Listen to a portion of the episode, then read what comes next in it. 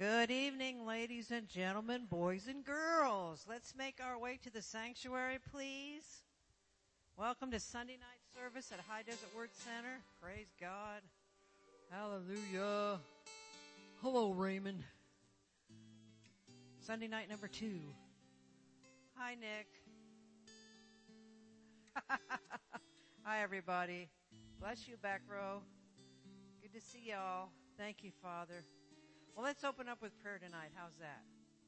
Father, we come before you tonight in the mighty name of Jesus, and we thank you, Father, for Sunday night service. Father, we thank you, Lord, for your word that's going to come forth. We thank you, Lord, for the worship. Father, we just want to give you all the praise and all the glory that we're here to receive from you. We're also here to give back to you, Father God, in the form of worship and the love one for another that we have here. So, Father, we just give you all the praise for it in Jesus' name. Amen. Well, um, I remember, ladies, what happens Friday night? Women's meeting. What time? 6.30 where? What are you supposed to bring? Casserole, salad, or dessert? Okay, so make sure that you're there. And also, who's our guest speaker? Liz Nile. Okay, thank you very much, Alex. See, he listens. Good boy. Thank you. Okay, but I'm going to talk about the May mother-daughter luncheon. Okay, so this year it's mother-daughter. Next year it'll be mother-son. It's going to be on a Saturday, the first Saturday of the month, because that happens to be the weekend of Mother's Day. Okay, so our theme is singing in the rain. It's going to be a super fun thing. So there's going to be a, a prize for an adult with the best rain gear thing on, and a teen and a child. So you know, this is your chance to be creative and do your rain gear thing. So, okay. So, like, I'm looking at you, Stacy. You don't have to. You don't have a daughter around here. Maybe your niece will come, or you know, ask somebody. If somebody else doesn't have anybody, you know, just come because I'd hate to have you to uh, hate to have you miss this. But anyway, um, I'm going to pass out a sign-up sheet for this. Um, we're, uh, bring your money in for this as soon as you can. You will be paying at the info booth because I need to buy stuff for this thing, right? So it'll be nice and special, right? oh, thank you. You're going to be my son. You're going to be my my passer outer guy. Okay, so it's going to be 11 to adult is $12 and 10 and under is $6. So that's going to be the cost for this. It's going to be a whole lot of fun, okay? Hallelujah. And as you know, let's see, this Sunday's Palm Sunday, the following Sunday's Easter Sunday, and are you supposed to talk about that again, Leah? You're, you're okay. You're good. Okay. But I did buy some peeps today just so you'll know. Hallelujah. If you have any questions about peeps, you have to see Leah. She's the one with the red hair and the red shirt, sweater, right there. She has all the answers to that. Hallelujah. And then this weekend also, uh, Liz and Dana Nile will both be here. Um, they're, they are AFCM missionary overseers. In other words, they oversee the missionaries around the world. And so you never know where they're going to be. Sometimes they're in Thailand, sometimes they're in Vietnam, sometimes they're in Sri Lanka, sometimes they're, you never know where they're going to be. But it's really, really cool some of the things that they come back with. Basically, they are uh, establishing Bible colleges around the world in remote places. So, I mean, it's just, you're just going to love them. They're powerful people. They've been friends of ours since forever. Back when we were in Indiana, forever, forever, forever. Okay. Well, guess what time it is? It's happy time. So the verse I'm going to use tonight is short and sweet. It's Psalms 37:25 in the King James version. Remember what Pastor was talking about this morning, what we've been talking about about the price of things, you know, and how you know, the answer to everything when we get shook is, but God shall supply all my needs according to his riches and glory by Christ Jesus if you're a tither and a giver. Now don't go around claiming that verse if you're not a tither and a giver because God knows whether you are or not. But I love this verse. Psalms 37, 25 says, I have been young and now I'm old, yet I have not seen the righteous forsaken nor his seed begging bread. You know, and I can't help but think about the people in Ukraine are on my mind all the time. I, I read the other day, or I heard the other day, that, that Ukraine is the Christian nation of Europe. They are known as the Christian nation in Europe. And uh, this gentleman that was speaking said that 75% of Ukraine is Christian. 75% of Ukraine is Christian. Oh, yeah, and there's Bibles in the public schools, unlike a certain other nation that I know of. Taking America back for Jesus, amen. So I know that God's at work in, in Ukraine. And because of this verse here, I've not seen the righteous, righteous believers in Ukraine right now, nor his seed begging bread. And I know that somehow the Lord is getting food and water to them. Amen. So, thank you, Lord, that you, that you do that for us in Jesus' name. Well, if you need an envelope for your giving, raise your hand. And this fine gentleman, Walter, here, did you have your nap? You look like I feel today. Did you take your nap?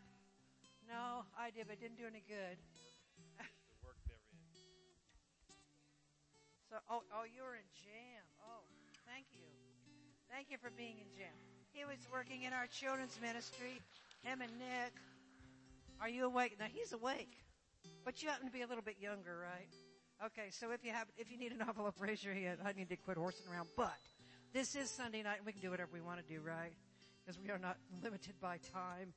Okay, well, so let's stand up and we'll say our financial faith confession, and then we'll turn this over to Josh and Greg. Amen. Father, we come to you in Jesus' name and in unity. We confess. Wait, wait a minute. That's the wrong one. We do confess that, but we're doing that on financial. As we bring, yes, thank you. I was trying to think, what's the first word to that? As we bring, give offerings today, we believe receive jobs or better jobs, promotions, raises and bonuses, benefits, sales and commissions, growth in business, settlements, estates and inheritances, interest and income, rebates and returns, checks in the mail, gifts and surprises, finding money, bills paid off, debts paid off, royalties received, blessings and increase. Thank you, Lord, for meeting all my financial needs so that I have more than enough to take good care of my family, to give generously in the kingdom of God, and promote the gospel of the Lord Jesus Christ. Amen. うん。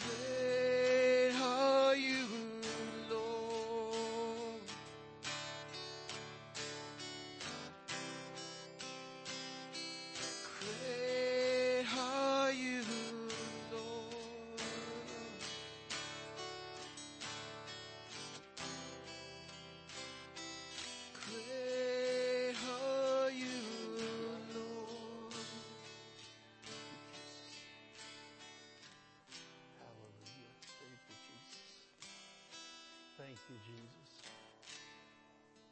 Hallelujah. Father, I don't get tired of saying it. He may be God to the world, but your Father does. And we thank you for your greatness. We thank you for your goodness. We thank you for your mercy and your loving kindness. And Jesus, we know we're the body of Christ. You're the head, and we're the body. And we know the directions and how to live and how to be a blessing to other people comes from the head. And through your word, you speak it to our hearts, and then we do the action. Have carried your love, your good news to our jobs, to our families, in the grocery stores, everywhere we go. And Father, we know the good news is that you so love the world that you gave your only begotten Son, that whosoever believeth should not perish but have everlasting life. And then your word says, how are they going to know unless somebody tells them? Well, Lord, in our church family, we want to be people that listen to the head and we love, we forgive, we repent when necessary, and we're always ready. We're always ready. Let people know a reason of the hope that's in us. And it's you, Jesus. You delivered us from Satan's kingdom, brought us into your family, the family of love. And tonight, thank you, Lord, for using me to teach your people how to more yield to that love that's already in them. Thank you, Jesus. Amen. Amen. You can be seated. You can be seated. Okay, have you got your outlines?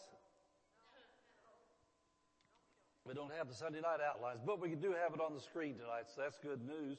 And uh, tonight, for your notes, I hope you're taking notes, is your home can be like heaven on earth. Your home can be like heaven on earth. And I'm going to show you that from the Word of God tonight. And you know, there's so many things that Jesus said. The Bible says so many places, Why would Jesus say, Thy will be done on earth as it is in heaven if it wasn't possible? Amen. You know, uh, when we get to heaven, there's no resistance to the will of God because Satan's not there. There's no enemies in heaven. Down here we have enemies. We have our flesh. We have, we have, we have our unrenewed minds. We've got enemies down here. We get to heaven. There's no resistance. So the will of God is done in heaven. In heaven, there's no sickness. There's no poverty. There's no addictions. There's no strife because there's no resistance there. And so on earth, the Bible tells us to fight the good fight of faith. If faith works by love, why is that? We've got enemies. And you, you've got two basic enemies. Number one, every time you look in the mirror, you see enemy number one. And then enemy number two, the devil, tries to influence enemy number one. And so you can be your best friend or you can be your worst enemy. It depends on whose side, whose side you choose to serve that day, who you choose to pal around. That's not even notes here. That just came out. So that was pretty good, wasn't it? But amen. Thy will be done on earth as it is in heaven. And so I want you to start off with, go to Colossians chapter 1 verse 13. And I want to show you something.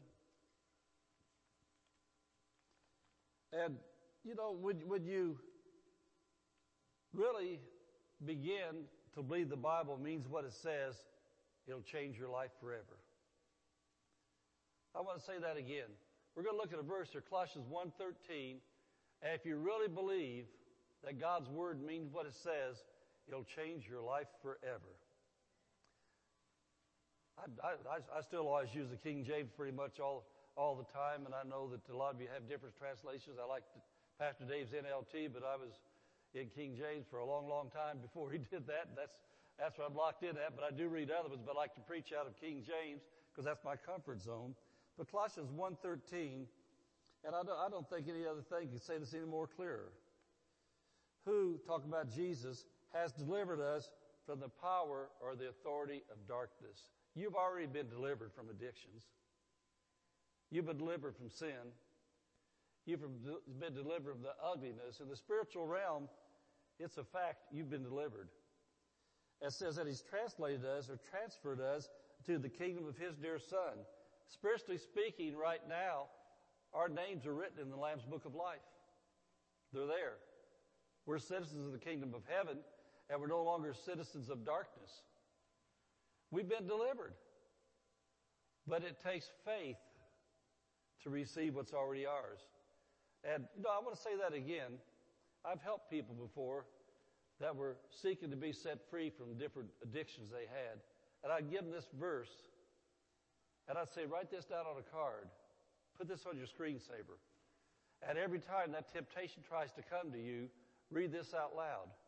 Instead of begging God for help, instead of begging Him to deliver you, instead of begging Him to take care of that, you need to open your mouth and say, Lord, I want to thank you. You told me in Colossians 1.13, I've already been delivered from that. And that temptation comes, whatever it is, Lord, I want to thank you. I've been delivered.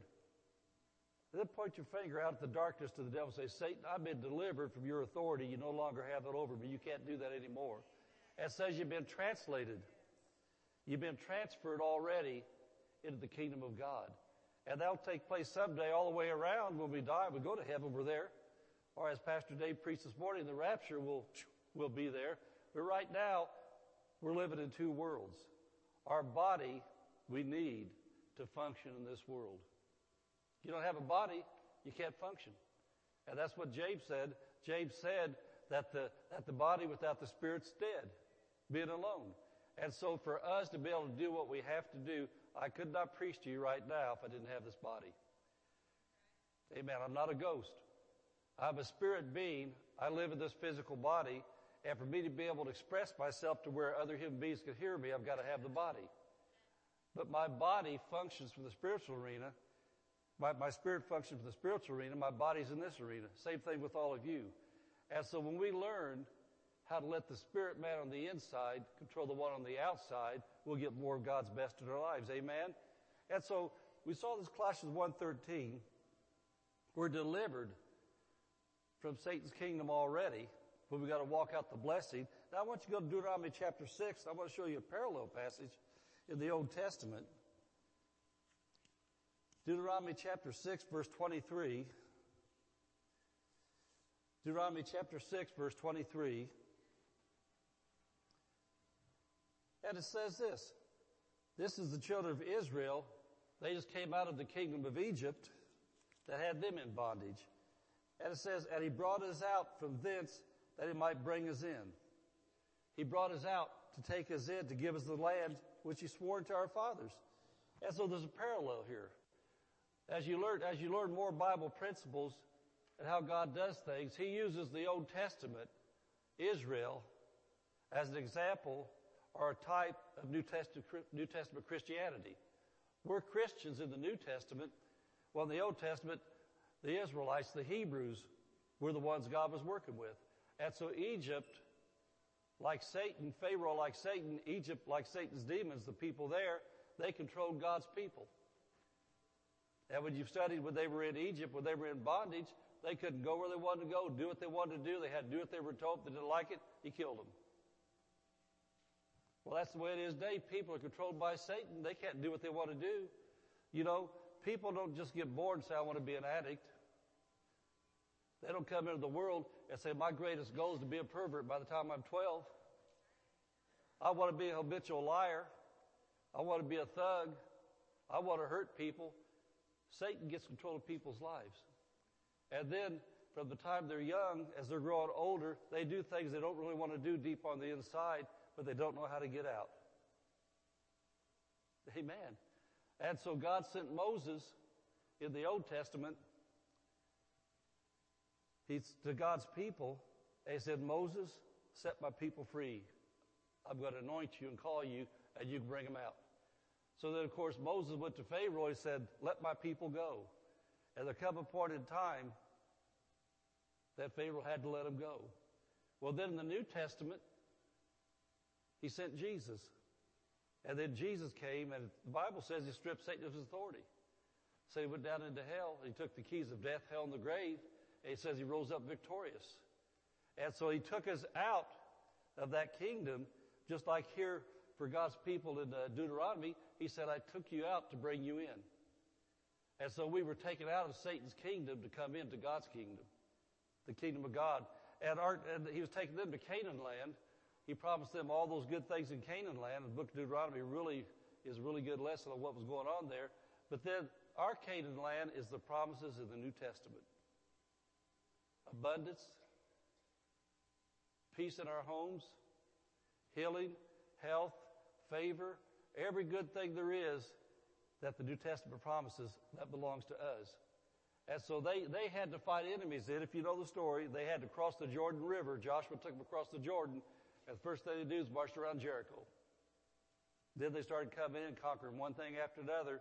And in our lives, in our lives, as we begin to learn things like we're teaching tonight, like we teach all the time here, a lot of other good churches do, you can conquer the sickness thing where you find that that belongs to me, healing's mine. Amen. You can, you can, you can conquer the strife in the home and the kids and the moms and the dads all the time fighting each other. You can find out, no, peace belongs to me harmony belongs to my home. Add, and the prosperity thing, you find out that Jesus, 2 Corinthians 8, 9 says, became poor so that I through his poverty might be made rich. God wants us to have rich means of uh, abundant supply, a full provision. God wants us to have more than enough, but he says he took us out to bring us in. And look at where we are. If we come out of the kingdom of darkness say, glory to God, I'm not, I'm not in bondage that anymore. Man, I'm free. If you stop there, you're probably going to go back. You got to keep marching forward. Amen. Listen to me. You got to keep marching forward. He didn't deliver you just so you still be the same dumb you. He delivered you so you could change. Amen. Amen. That's what we're preaching about tonight. So I want you to go over to chapter 11 of Deuteronomy now. And I, I tell you what, is somebody getting excited in the church somewhere? I don't know if you're probably not picking that up out there on YouTube land or Facebook, but we do have a shouter in here. There are real people here. Deuteronomy chapter 11. I want you to look at verse 21. I heard this at a conference probably 35 years ago or longer, 40 years ago. And this verse has always meant a lot to me. And I want you to see this. I'm going to preach around this verse tonight. And, and, and, and get a hold of these things. The Bible is God talking to you. The Bible's God talking to me. And if I do what He says, I'll get what He says I can have. How many want that? Mrs. Pastor, you can get it then. Dave, you can get it. Does anybody, Cindy, I see that hand. Okay. Verse 21.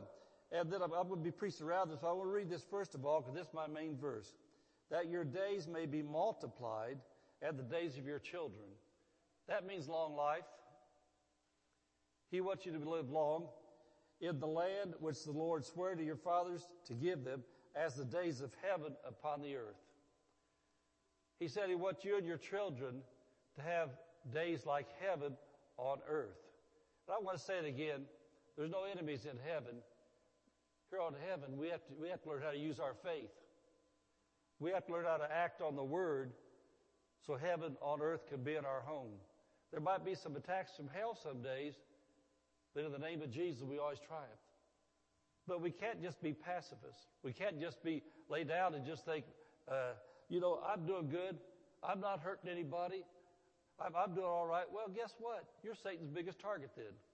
If all you want to do is good and never do any fighting, he's going to clean your clock. This is pretty serious tonight. but that's how this works. I'm a very nice guy, guy. I'm a very nice guy, nice person, but I have no mercy on Satan. I, I, I do everything I can to make my flesh shut up. I see those things going on. I know if I just do nothing, I lose. You know, has anybody ever been on an escalator at the airport? They got these big long escalators, you know, when you're walking long ways, and you think, boy, I'm going to get on that for a while. Let it carry me up here for a ways. Well, guess what? If, you, if you're on earth like that, there's an escalator all the time trying to suck you back to where you were. If you're not walking against the current, it's going to suck you back to where you were. You can't stand still. That's why the Bible talks about walking with God.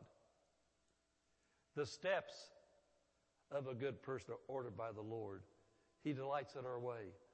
And so we have to know we have to be doing something continually all the time, or that escalator is going to take us the wrong direction and we back from where we were.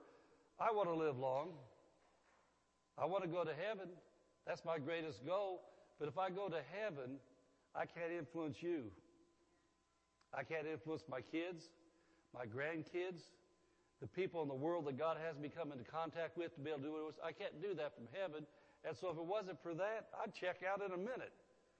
But when you're a born again child of God with the love of God in your heart, you want to help people. And so whatever you want to do in life, you want to be able to be a blessing to people. Amen? And so the first thing you got to do is be able to be blessed yourself.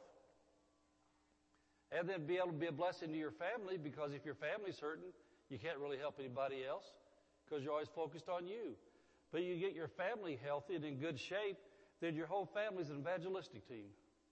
And we have a lot of families like that in the church and we love that. But anyway, according to this verse right here, that God wants you to live long, it says have days of heaven upon the earth. So God's will is for you to have that healthy, productive, needs met abundantly, truly enjoyable, long life. That's the will of God.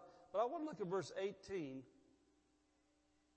and these next few verses, and it tells you how, how to begin to possess your land, how to take your land. And in Canaan land, it was the land of all the good crops and everything and, and all the wealth they had. In our land, we have all the good things in the New Testament. And so here's how you begin to do that. It's the same way they explain it here really well. Verse 18 says, Therefore shall you lay up or put these words, God's words, in your heart and in your soul. In your heart and in your soul. And I, I got to explain that because people don't understand the difference between their heart and their soul. The Bible teaches spirit, soul, and body. And as you go through Deuteronomy, you're going to see place after place after place where he says this phrase, love the Lord with all your heart, all your soul, and all your strength. All your heart, all your soul, and all your strength. And most Christians fail because they eat the wrong kind of soul food. Amen. Amen. Soul food are just things that make you feel good, but they don't give you any faith from the Bible. I know that uh, there's a lot of things I used to like to read and things like that. They wasn't bad things, but they wasn't faith things. And so they entertained me.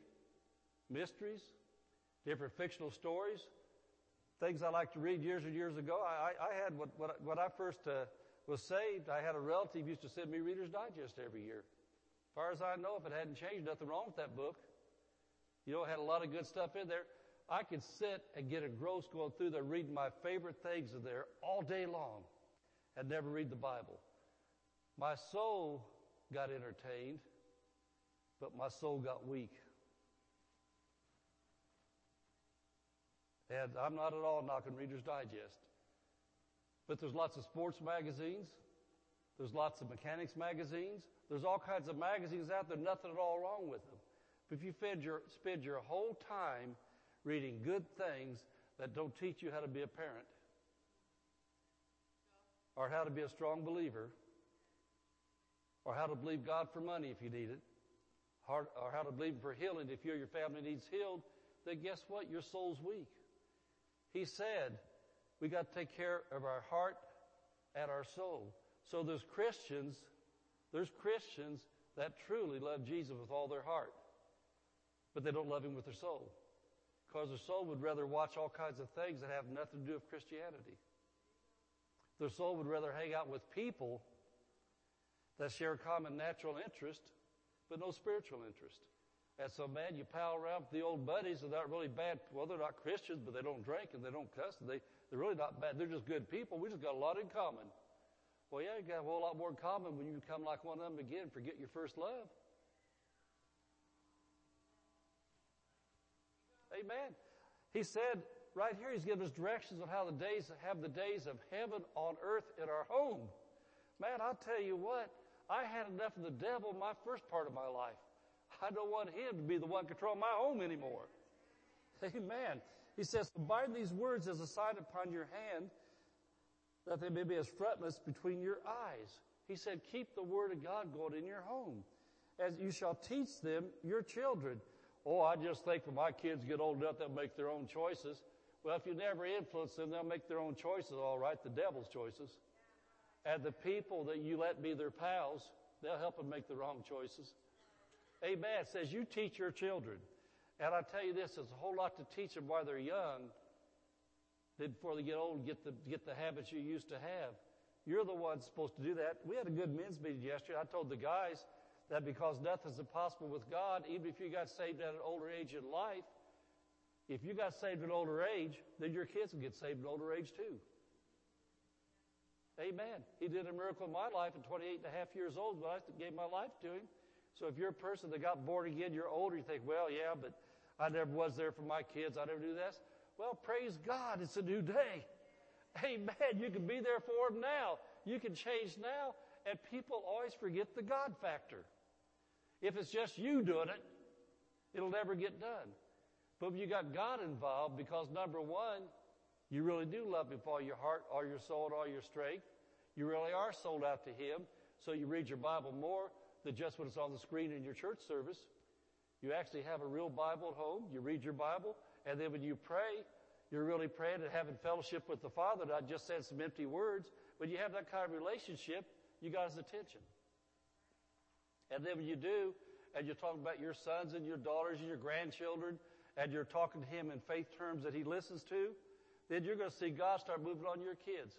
You know, I was, I was telling Mrs. Pastor something I don't think about a lot of things, but her dad and mom are both in heaven now. And her dad was a really serious World War II soldier. I mean, really, I mean, he bombed things and stuff. He's, he's, he put bombs down. And he was in a lot of places in World War II.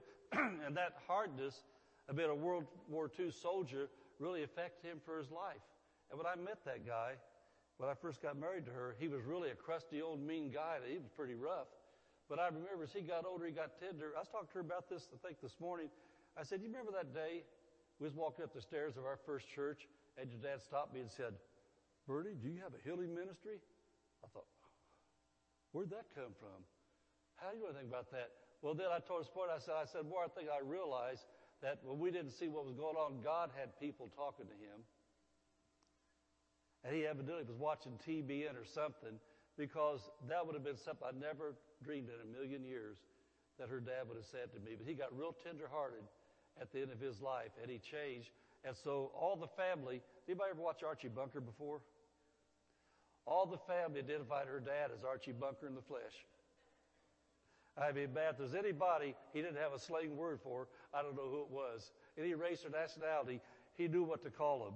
But then things changed. I'm calling that the God factor. So I'm saying if you look at people in your lives right now and you think it's too late, it's not too late. But we, as Christians, can realize even if we didn't know Jesus ourselves till we got older, then we can still be where we're supposed to be to influence those under us and they can get it sooner. Amen. Is this speaking to anybody? This is very, very real. This is for real. And so anyway, it says, teach them to your t- children, speak to them when you sit in thine house, when you walk by the way, when thou liest down, and when thou risest up. And I'm thinking about the class you guys are taking on Sunday nights. Was night the last one? Amen. Well, I can't wait to get all the good reports. But anyway, uh, how this works, it's not a religious thing. Over the course of my life, because I got born again at 28 and a half years old, and I knew some religious people that were meaner than a junkyard dog to their kids. They would tell them what they couldn't do, what they couldn't have. Parents never really lived it, but they legalized it and made their kids hate God, hate church, hate everything about life, anything to do with what they called religion. Well, I got born again at 28 and a half years old. I met a man named Jesus Christ. And I found out he wasn't religion. I found out he was a person. And when I met Jesus, and Jesus delivered me and set me free from the life I was living, that I received his love. And so my two little girls at the time had one that was three and one that was five. And so the first few years of their life, up to that point in time, they didn't have a dad that was a Jesus man. I became a Jesus man. When I became a Jesus man, I learned what the love of God was. And so I could teach the Bible to my children without being a religious nut. And then when I married Mrs. Pastor, we ended up having, she had two, and then we had four more. Then we learned it was so easy to teach the Bible to kids without it being a religious thing. Driving down the road, look at those clouds. God made those clouds. You know someday Jesus is going to come through clouds? Driving down the street. Well, look at that tree over there. Uh, little Davy, who made that tree? Jesus did, Dad. Joshua, look those dogs over there. Who made the dogs? Jesus made the dogs, Dad. I mean, all the time, our life is incorporated around Jesus, God things, and I, I can tell you something that maybe some of you have made the mistake. This mistake, don't do it. We never one time made our kids go to church. Because we live for Jesus every day, our kids wanted to go to church. There's times now that I know sometimes the grandkids sometimes have to provoke the parents to come to church. There's sometimes the parents want a day off and the grandkids that are in a Jesus church with Jesus people, they don't want to miss out on their friends. They're out there. And I was telling, I was telling one of my grandsons the other day having trouble in school, some bullies and some mean guys and stuff. I said, I want to tell you something I found out. He wanted me to pray for him. I prayed.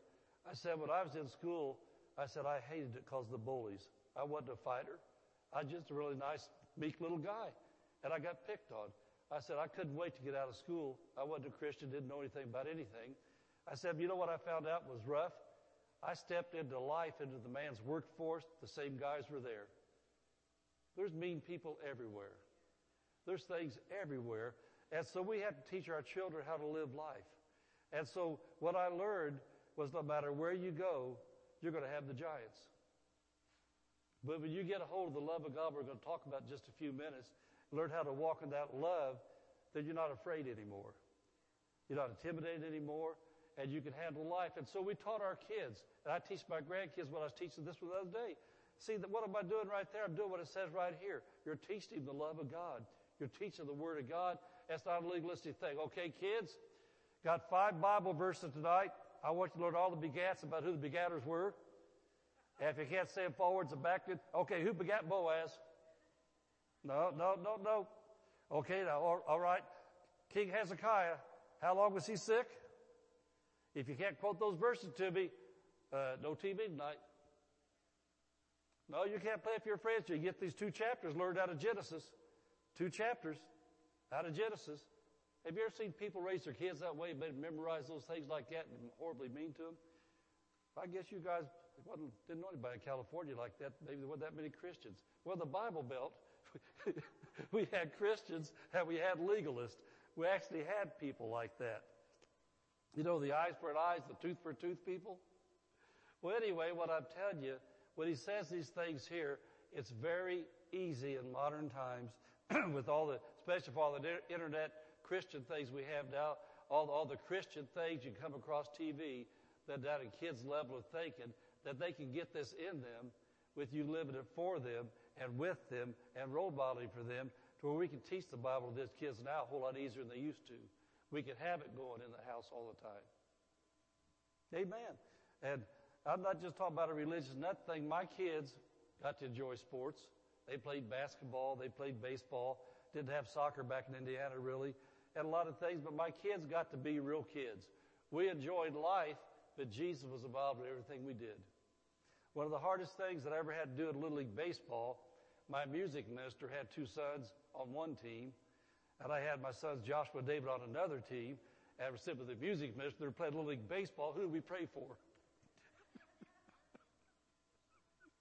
but I'm telling you, we had fun. The things I'm saying aren't talking about being legalistic, mean people. They're talking about this is real. Life is real.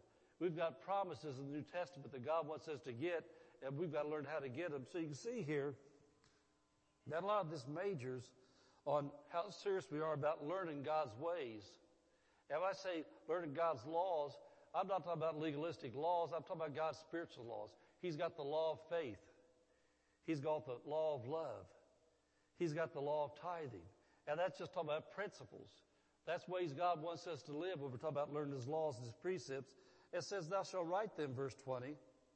Thou shalt write them upon the doorposts of thine house and upon thy gates. He says, so your days will be multiplied, etc., and days of heaven on earth. Then verse 22, verse 22, he says, For if you shall diligently keep all these commandments, which I command you to do them, to love the Lord your God, to walk in all his ways, and to cleave unto him. So he tells us what to do that we can, we can begin to learn his ways more and more and more and more. And the more we walk in his ways, the more we have his promises. The more we have his promises, the more we have days of heaven on earth in our home. Say days of heaven on earth. Say that again. Days of heaven on earth. How many have had too many days of hell? No, I'm serious. You know, there's, there, there, there's opposites in the Bible. You know, I mean, I, I, I, dare to say there's probably at least one or two people in this room sometime in the last season that said, boy, life's just hell. But I tell you what, I feel like all hell broke out against my family this week. Well, guess what? It probably did. But we, we can do what God said to do, and we can knock hell out and have days of heaven on earth. Not days of heaven when we get to heaven, days of heaven on earth.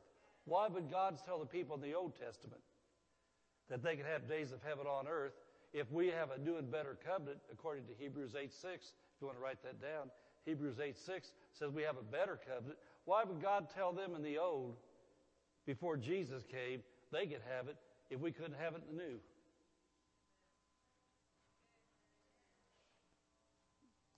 Days of heaven on earth. Your home can be like heaven on earth. Go to Romans chapter 5, verse 5. And I want to show you some very specific scriptures that begin to change my life as a new Christian. He says, write them on, write them on your walls.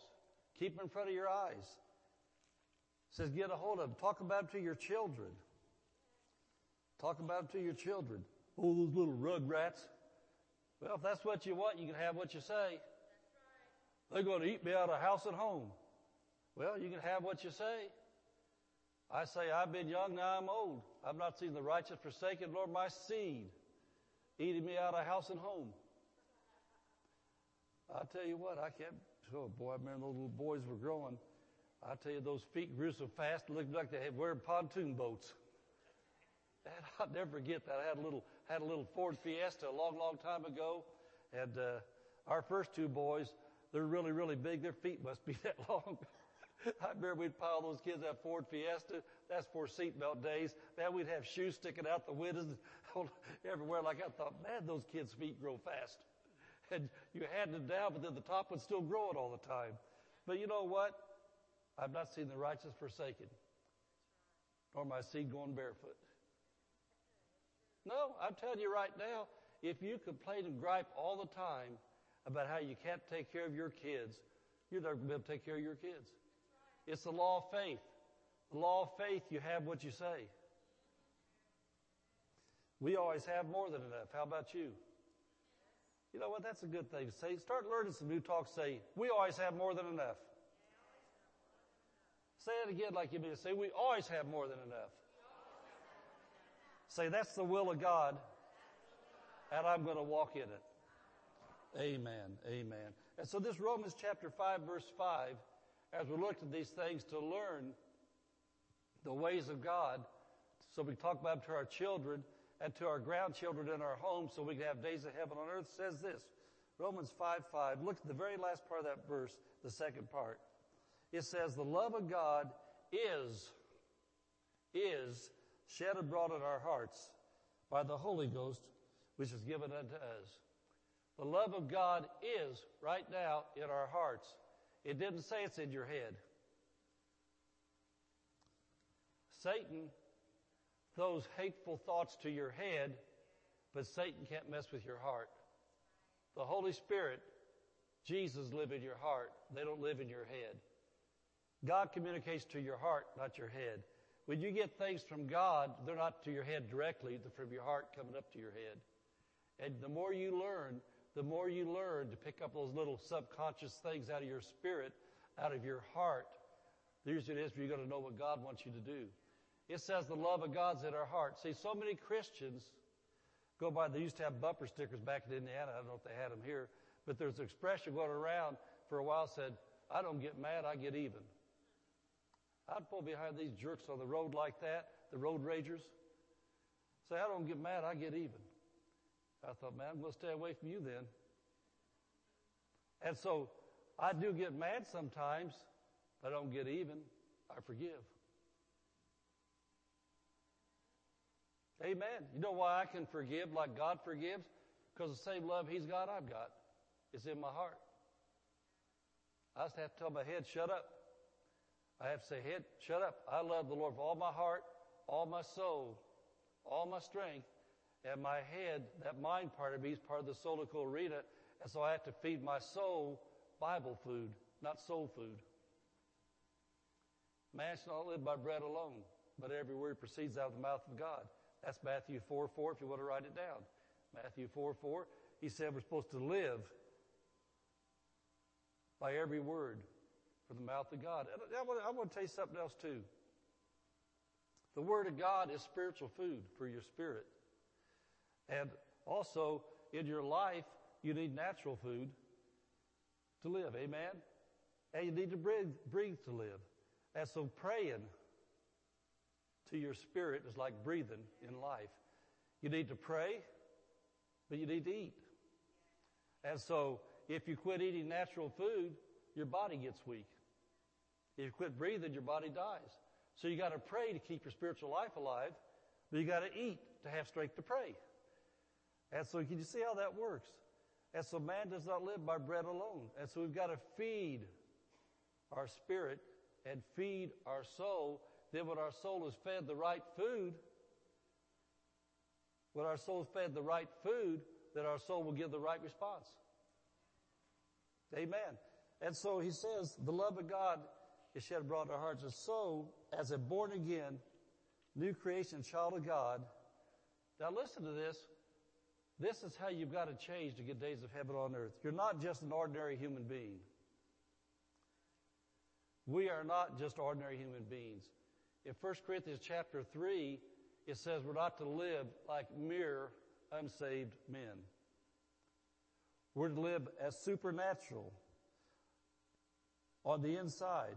Born again, love nature of God and Son Jesus Christ in our spirits. That's who we are. Greater is He that's in us than He that's in the world. We can love like Jesus loves.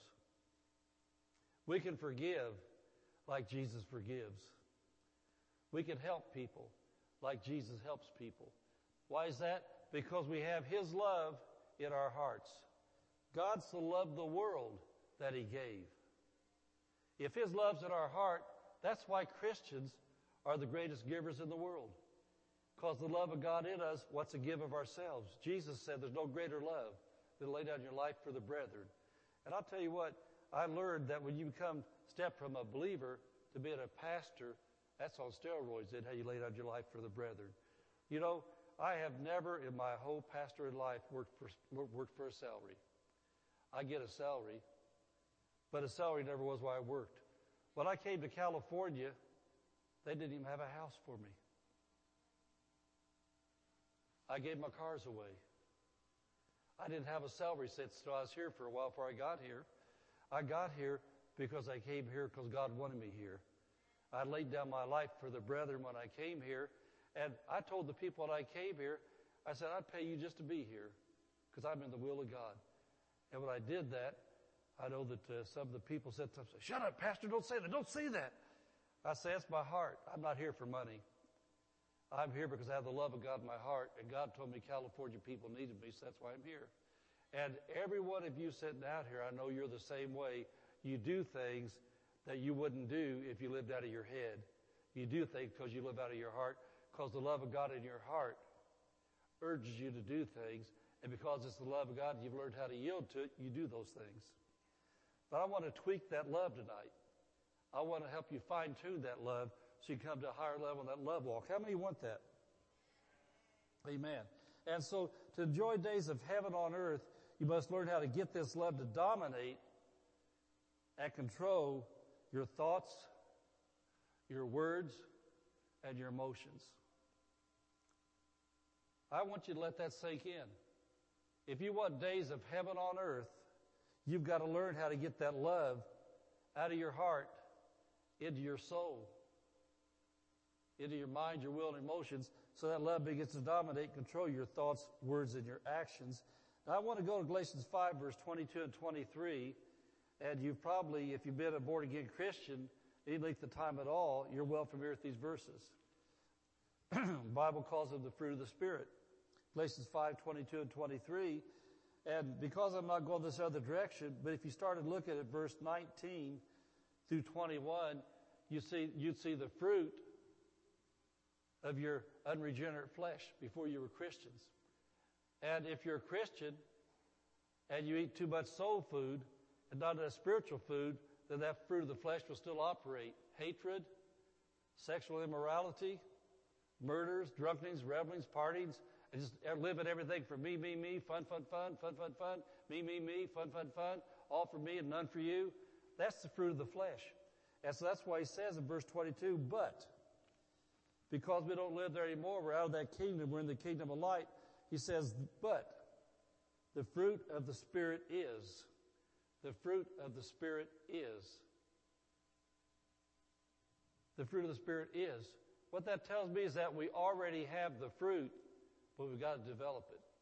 Has anybody ever had fruit trees? I know I've had a lot of trees over, the years, apple, pear, different kinds of trees, had a lot of pistachio trees.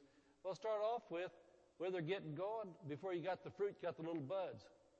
And you take care of the tree, little buds then turn into little, little berries and little different things. And you keep them going, they get the sunshine, they get the rain, you take care of the dirt. Then they start getting bigger and bigger and develops. When you get born again, you don't have full grown mature fruit.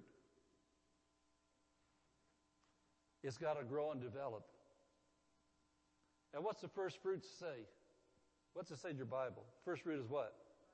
Love. Well, that's Romans 5 5. You got the love of God in your heart. That's the number one fruit. Everything in your life revolves around love. If you don't get the love thing down pat, you're never going to go very far. You'll never have the love of God in your home, days of heaven on earth in your home, if you don't set the standard. And you know, I'd like to say it this way the fruit of the Holy Spirit is the character of God. As you read these, you'll see this. Is, job, is God long suffering? Is he love? Is he peace? Is he gentle? Is he kind? That's the character of God. So the fruit of the Spirit in your life is the character of God becoming more real. Have you ever been around people that are real, really good Christian people say, man, I come to this house, I just felt so much peace here. Man, I didn't want to leave. I just want to be around you guys. Your family has so much love. Your family has so much peace. Well, you guys just laughed the whole time we was here. We just, and there wasn't a dirty joke, wasn't some corny, sexy comedy thing on. It was just people sitting around with nothing but other people, laughing and singing and playing and having fun. You know why? The character of God was allowed to operate through people, through their thoughts, their words, and their actions, and even sinners coming in and think, wow, there's something different about this. You know, I, I remember, you know, you just, as you live life, you know things. There used to be a, there used to be a place before I was a born again Christian.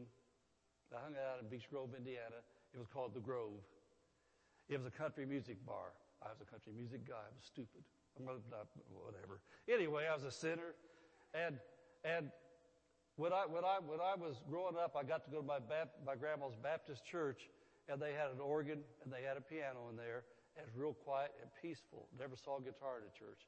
Well, in the Grove, I went to, we had all the you know the country music guys. They all had their guitars and drums and all, everything they was doing and doing all their stuff there. Well, the first day I stepped into the Pentecostal church as a sinner, I walked in there, I looked up there, and I'd never seen a guitar at a church. They had guitars up there on the platform. It was a half black, half white church. They had they had a rock and black organ man, a guy could make that thing do all kinds of stuff.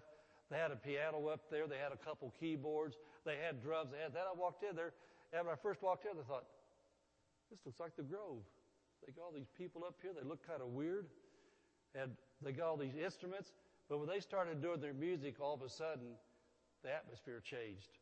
Like at our church, the anointing of God came in. I thought, same instruments, looks like the same kind of people, except the atmosphere changed. And then I recognized after I started coming for a while, got born again, that must be what they talk about the anointing. That's the anointing of God this music brings in. And so we as Christians in our lives, as we let the character of God begin to take over the fruit of the Spirit, there's anointing that comes over us, comes out of us. And you know what surprised me when I, when I was a Christian, first born again truck driver, I had a route in downtown Indianapolis, Indiana. And after several months of being a serious Christian, where I actually carried the anointing of God where it could be felt by people and get around me, it totally shocked me. From executives of big corporations to little people that run the loading docks, un- unload their lives to me, a stranger. Man, I started hearing about the sexual immorality in their marriages. I'd hear about the dumb, drunken, wild, dopey kids, what was going on. These people just opened their lives to me. I found out what it was because of the character of God. They felt peaceful. They'd talk to me. And then I'd begin by the Holy Spirit to give them answers about things going on and what to do. Perfect strangers. And I'm telling you, from millionaire, from millionaire CEOs, all the way down to the people that just got hired there yesterday off the streets, they just opened up to me. And as a pastor, that's always happened. And I know for many of you, it's the same thing. When the character God, when the character God has actually lived in somebody's life, people trust you. Do you want your kids to trust you more? Get more of that character working. You, who do you want your kids to learn sex from? Amen. I know where I learned mine at. I learned mine from the stupid boys in the locker room. The stupid boys in the locker room just had one goal. That wasn't basketball. But anyway, uh, the character God here tells about the character God says it's love, joy, peace, long suffering, gentleness. Gentleness. Has anybody ever heard that word before? You know what? That goes a long ways in a marriage. It goes a long ways if your children do what you want them to do. But dad don't want to do it. You better do it because I'm dad and I said so. That's it. Mom, why can't I do it, mom? Because I'm mom and you can't do it. Do you know there's a better way? Does God ever talk to you that way? Is there things sometimes you want to do? God just, I'm going to lay the hammer down, you get together, I'm going to get the bat out. I'll tell you, I'm going to smack you down. I'm going to take it away from you. That's not what God does in your heart. The gentle, still small voice of the Holy Spirit just lets you know, don't do it, don't do it, don't do it. Or sometimes, sometimes it's something He wants you to do to bless somebody, help somebody, or maybe you to apologize in a situation you didn't cause, God wants you to get that thing amended, and you don't want to, that gentle voice just lets you know. Go talk to him. Go talk to him. Call him. Call him. Don't just text him. Call him. They've got to hear your voice. Don't just text him. I'll tell you what, texting is good. I love texting, but there's some situations texting makes it worse. Because then you get the next thing back, the ugly faces and other things like that, and say, Well, I know what you said, I don't know what you really meant. I talk about how God talks to us. Is he gentle or not? Where's his love at? In your heart. Where's his fruit at? It's in your heart. And so we're the ones, if we're going to walk in the character of God, we're going to have some gentleness. You know, not only gentle men, but gentle women. Amen. Amen. And so it says gentleness, and then it says goodness, faithfulness, meekness, temperance. Against such there is no law. That's what he said. What he said right there, there's nothing that Satan can bring against you that'll stand up against the love of God. Does God ever lose? No. The character of God is greater than anything Satan has. God doesn't lose because God always walks in love. God is love. And so the fruit of the Holy Spirit is the character of God, and the goal is for us to be transformed in our soul so that His character becomes our character. I want to say that again.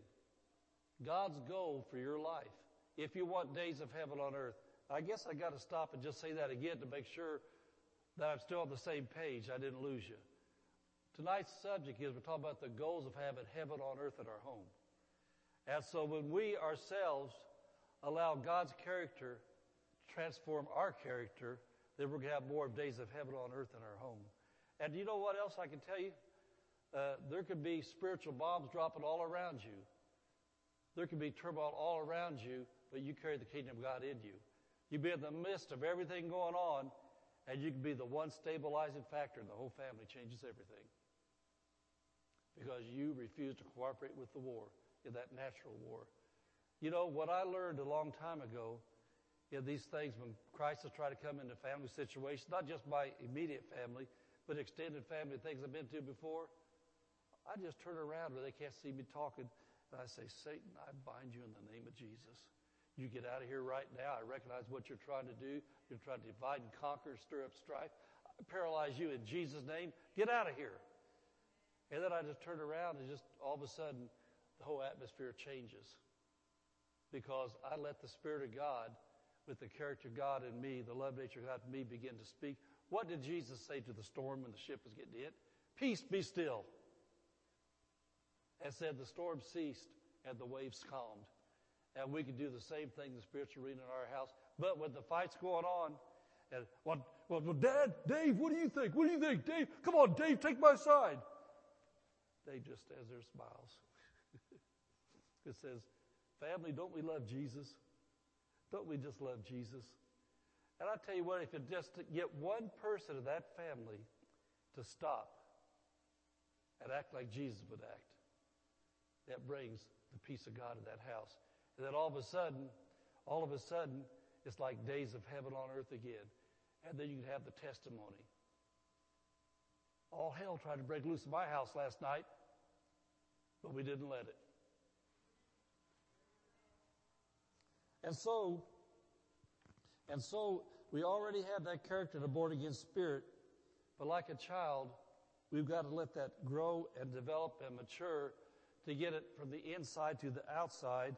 And so, for my last little part here, what I want to show you is what I've learned to do out of all my years of Christian living, and I still do that very, very frequently. I look at a passage in 1 Corinthians 13 in the Amplified Bible. Uh, it's, it's in all the other translations, and it's good in them too. But this is a this is, this is a example. This is a working example of the fruit of the Spirit, the character of God, in operation, if we will let it. 1 Corinthians 13. Do we call that the love chapter? Amen. But you know what? The love chapter is supposed to get off the pages to our life becomes the love life. The God kind of love life. And uh, is everybody doing okay? You waking up to give me a little bit more time? I don't want to lose you because this, this, this is so critical the days we live in. You know, our whole society is so saturated with hate and offense and everybody gets somebody and things like that. Well, we're the church. We're the family of God. We're the body of Christ. We're supposed to have something different and it's got to start right in our homes. And so, and so as Christians, we've got to get these things off the pages into our hearts, out of our hearts, into our soul where it manifests. And so in the book of Psalms, I'm just telling you this, don't want to go to it because we can't go real long. In Psalms 1, the first three verses tells us, choose wisely who our friends are we hang out with. And then it says, meditate in the word day and night. And then it says, when we meditate in the word day and night, we'll have the fruit like a fruitful tree. Well, the fruit we're looking at is the fruit of the Spirit. This is Psalm 1, 1, 2, and 3. It's that word meditate. It says means you ponder the Word of God. You speak it out loud. You recite the Word of God.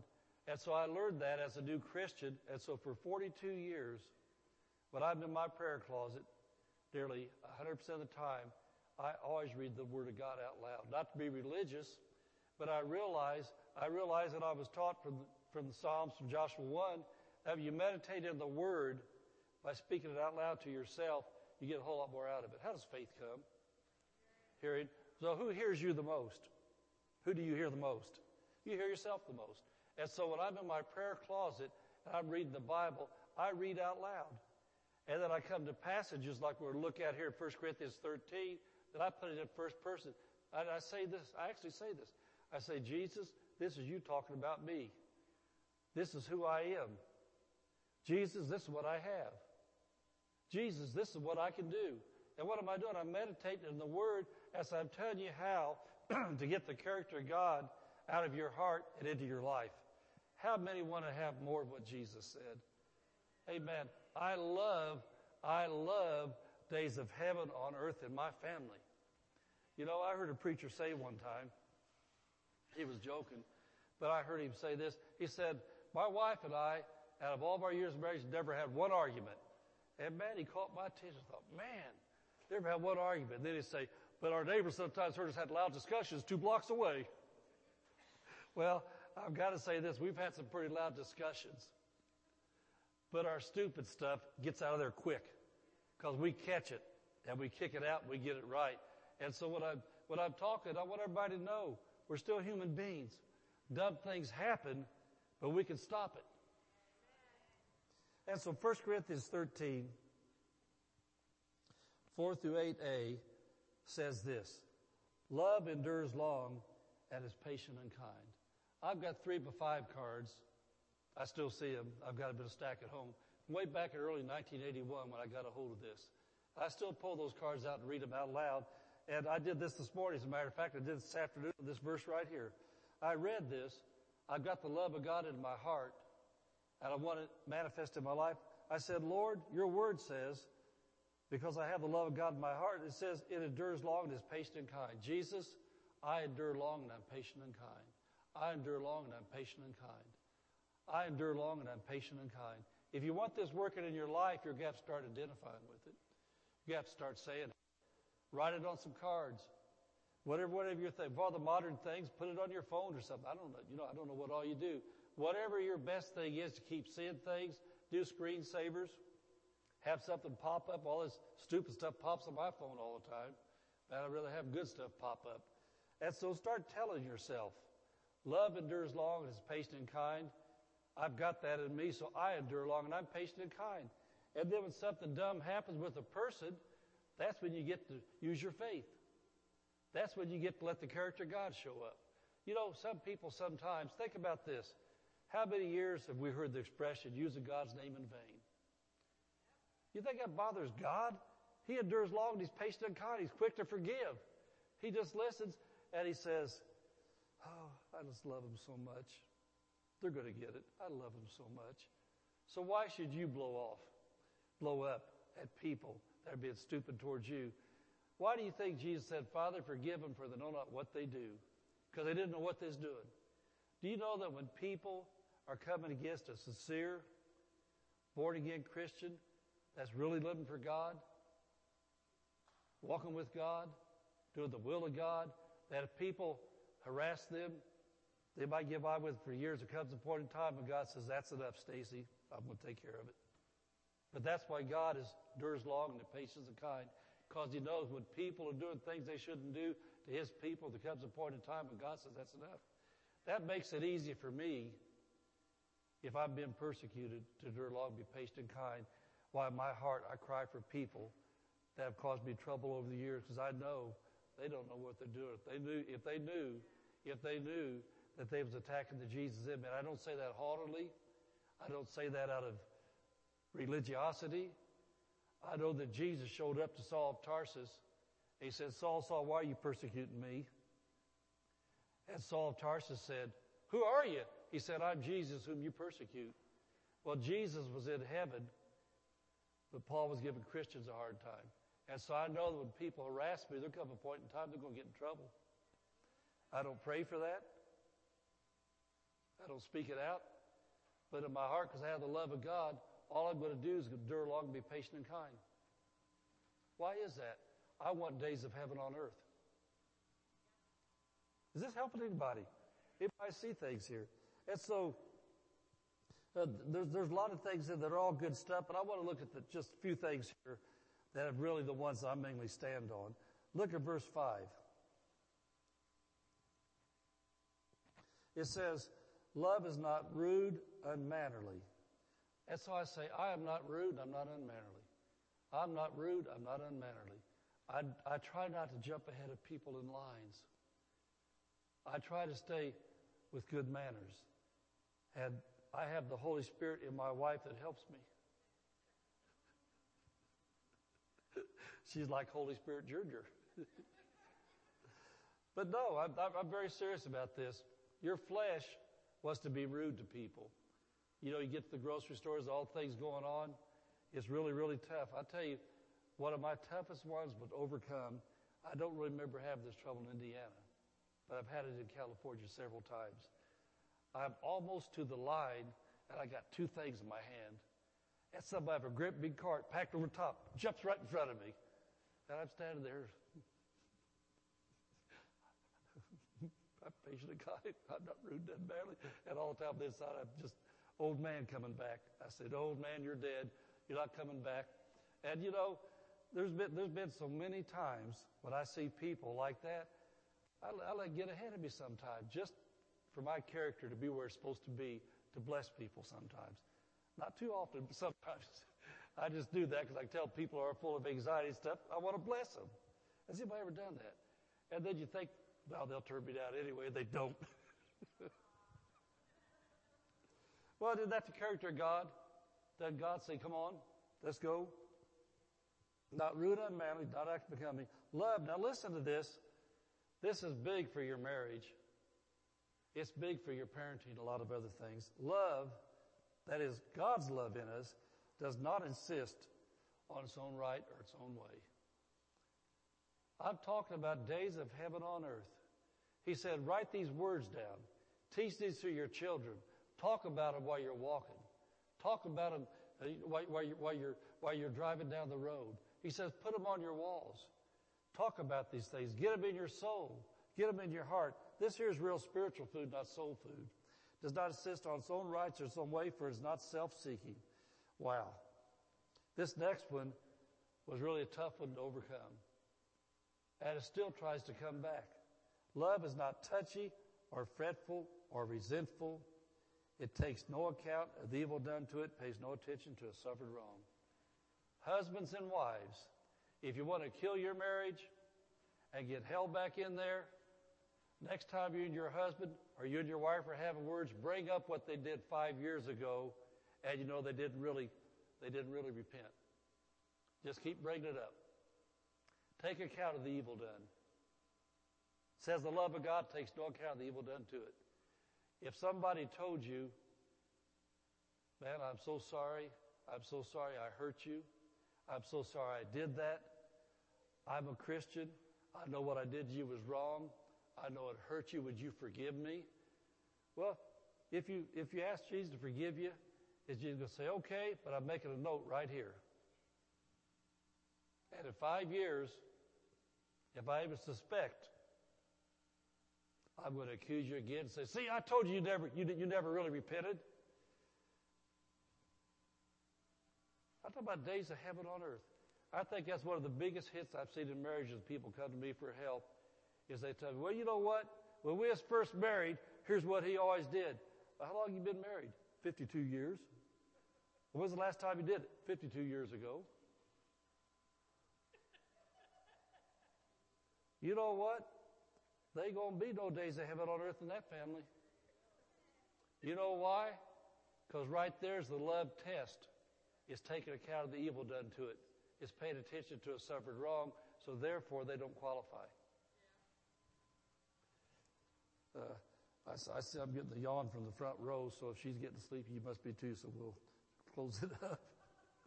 okay, love does not rejoice at injustice and unrighteousness, but rejoices, love rejoices when right and truth prevail. Can I tell you what that means in case you don't know? There's a lot of Christians that we got some sitting in this church, I'm sure, and some watching out there, I know. A lot of Christians that can't wait to give you, I, I told you so. They're going through a hard time, and you're getting ready to rejoice when they fail. But it says the love of God rejoices when right and truth prevail. That means the love of God rejoices when you make it. Every person sitting in here has had some kind of a serious problem in life, some kind of addiction, character flaw, or something. Jesus is not sitting waiting for you to fail. He's going to rejoice when you get out of it. And so if you're the Christian, that super judge, watching for the other Christian to fail so you can tell him, I told you so, you don't qualify. You'll never have days of heaven on earth because you're not walking in the love of God. So anyway, uh, we go on and on, but love bears up for anything and everything that comes. This is the last one. Love is ever ready to be the absolute worst of every person. They can't do this, they can't do that, they'll always do this, they'll always do that, they're no good, they're no good, they're no good, they're no good. Well, I'm so glad Jesus didn't say it about me for 28 and a half years. I'm glad he didn't say I was rotten to the core. I'm glad Jesus is up there saying, I can't wait till Bernie Samples gets his act together and turns to me. And so that's the love of God. Verse 8, love never fails. Love never fails. So, amen, go ahead and clap. You can stand up. Mr. Mr. Leader. Amen. Does, does that speak to anybody like it does to me? Amen. Let's stand up. Let's stand up and, and we'll, we'll, we'll give praise to God and minister to people that need it. But let me, let, let me ask you this. You know, we're all different levels. Are you like me? Do you believe the Bible? Do you believe if God said that if we do what He wants us to do, we can have days of heaven on earth? And you notice, I noticed it said days. So that means there's times that those days may not be there, but we can walk on our authority and get them back. Amen. We have been delivered from the authority of darkness to come into the kingdom of light. If you stand still, you're never going to do it. You got to be aggressive with your love. You've got to recognize when people are wronging you. If you can't say anything, shut up and smile. And don't smile with a mischievous smile like, ha ha, stupid. Have a genuine love smile. When you do this thing right, I'll tell you what, you're going to see your life get better and better and better and better. Amen. Greg, you got something good for us, don't you? Amen. Well, as Greg leads us in some worship and stirs up this other kind of anointing, this worship anointing, just close your eyes, go out to worship God, and if you need something up here, come up here. We're glad to lay hands on you and pray for you. But I think we put it enough in the, in, in the atmosphere, not in the spiritual atmosphere, some lives were changed. Amen.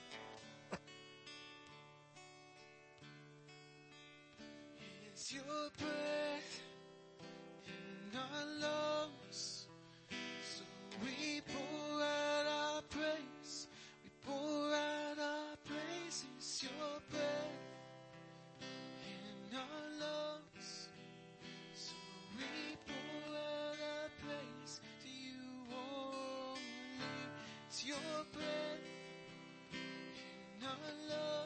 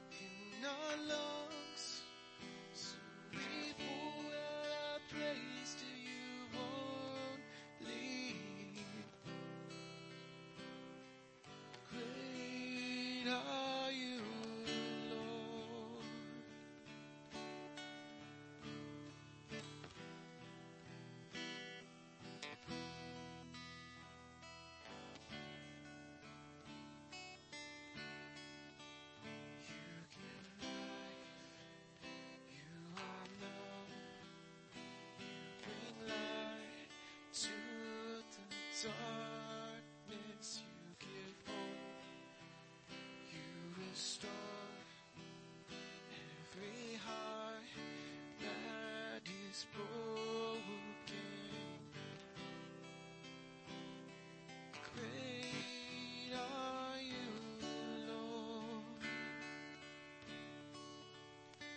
Is your breath in our lungs.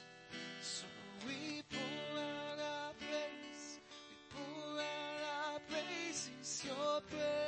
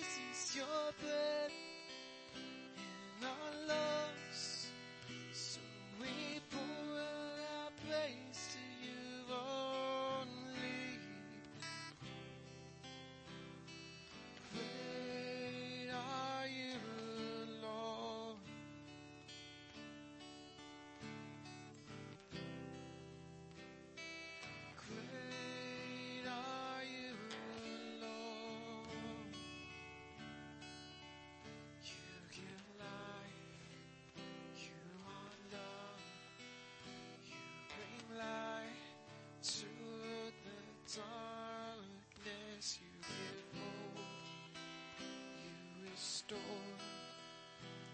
every heart that is broken. Great are you, Lord. It's your breath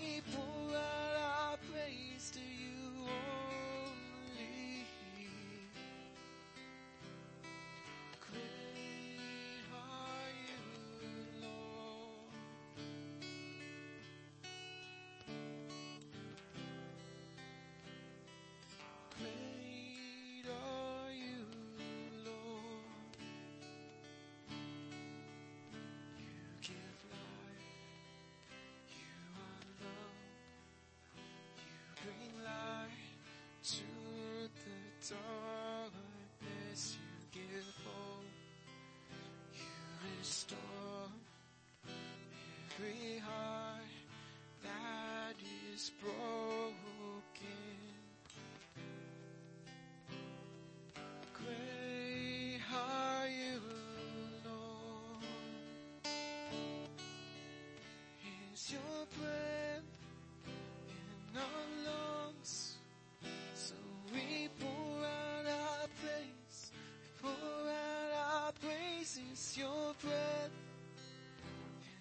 In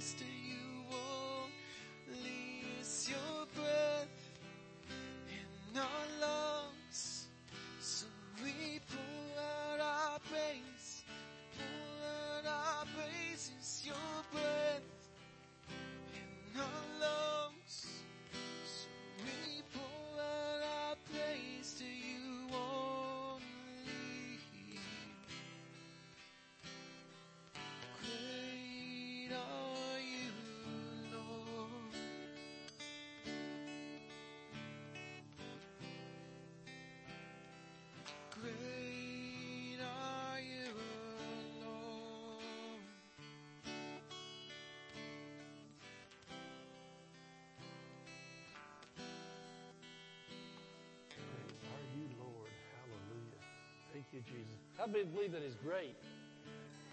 Amen. And let me tell you something too you got to get a hold of. 1 John 4 4 says, The greater one lives where? In you. The greater one lives where? In you. That means there's great things that you can do. And I want to say this one more time. I said this this morning. For the blessings of God, there's always two sides the God part and your part. God tells us what to do, and then when we do what He said to do, then He shows up and backs it up. And so we talked about the love of God tonight, and I can tell you this this church is like having a Bible class every time.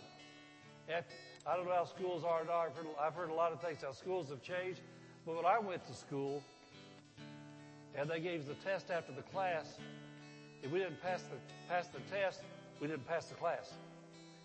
And when I went to school, you stayed in the class till you passed the class. Well, guess what? God's a good school teacher. You'll stay in class where you are right now till you pass it. If you don't pass the love test, you're not going to get promoted. That's a good word, isn't it? I like that. I'm glad that caught that out there so I can sit and write it down later. You've got to pass the test. And so there will be a test this week.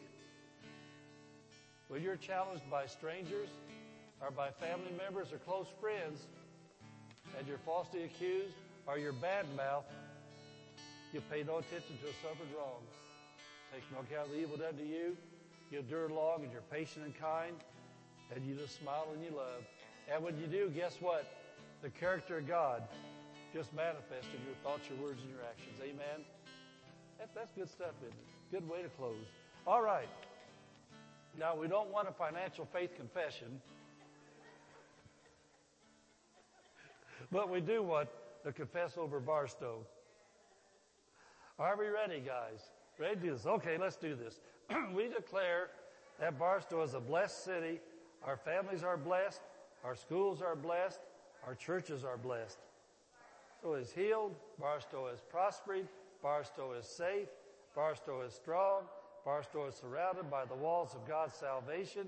Barstow is full of love, joy, and peace. Barstow is full of the glory of God. Barstow is coming to Jesus. Barstow is saved in Jesus' name. Amen.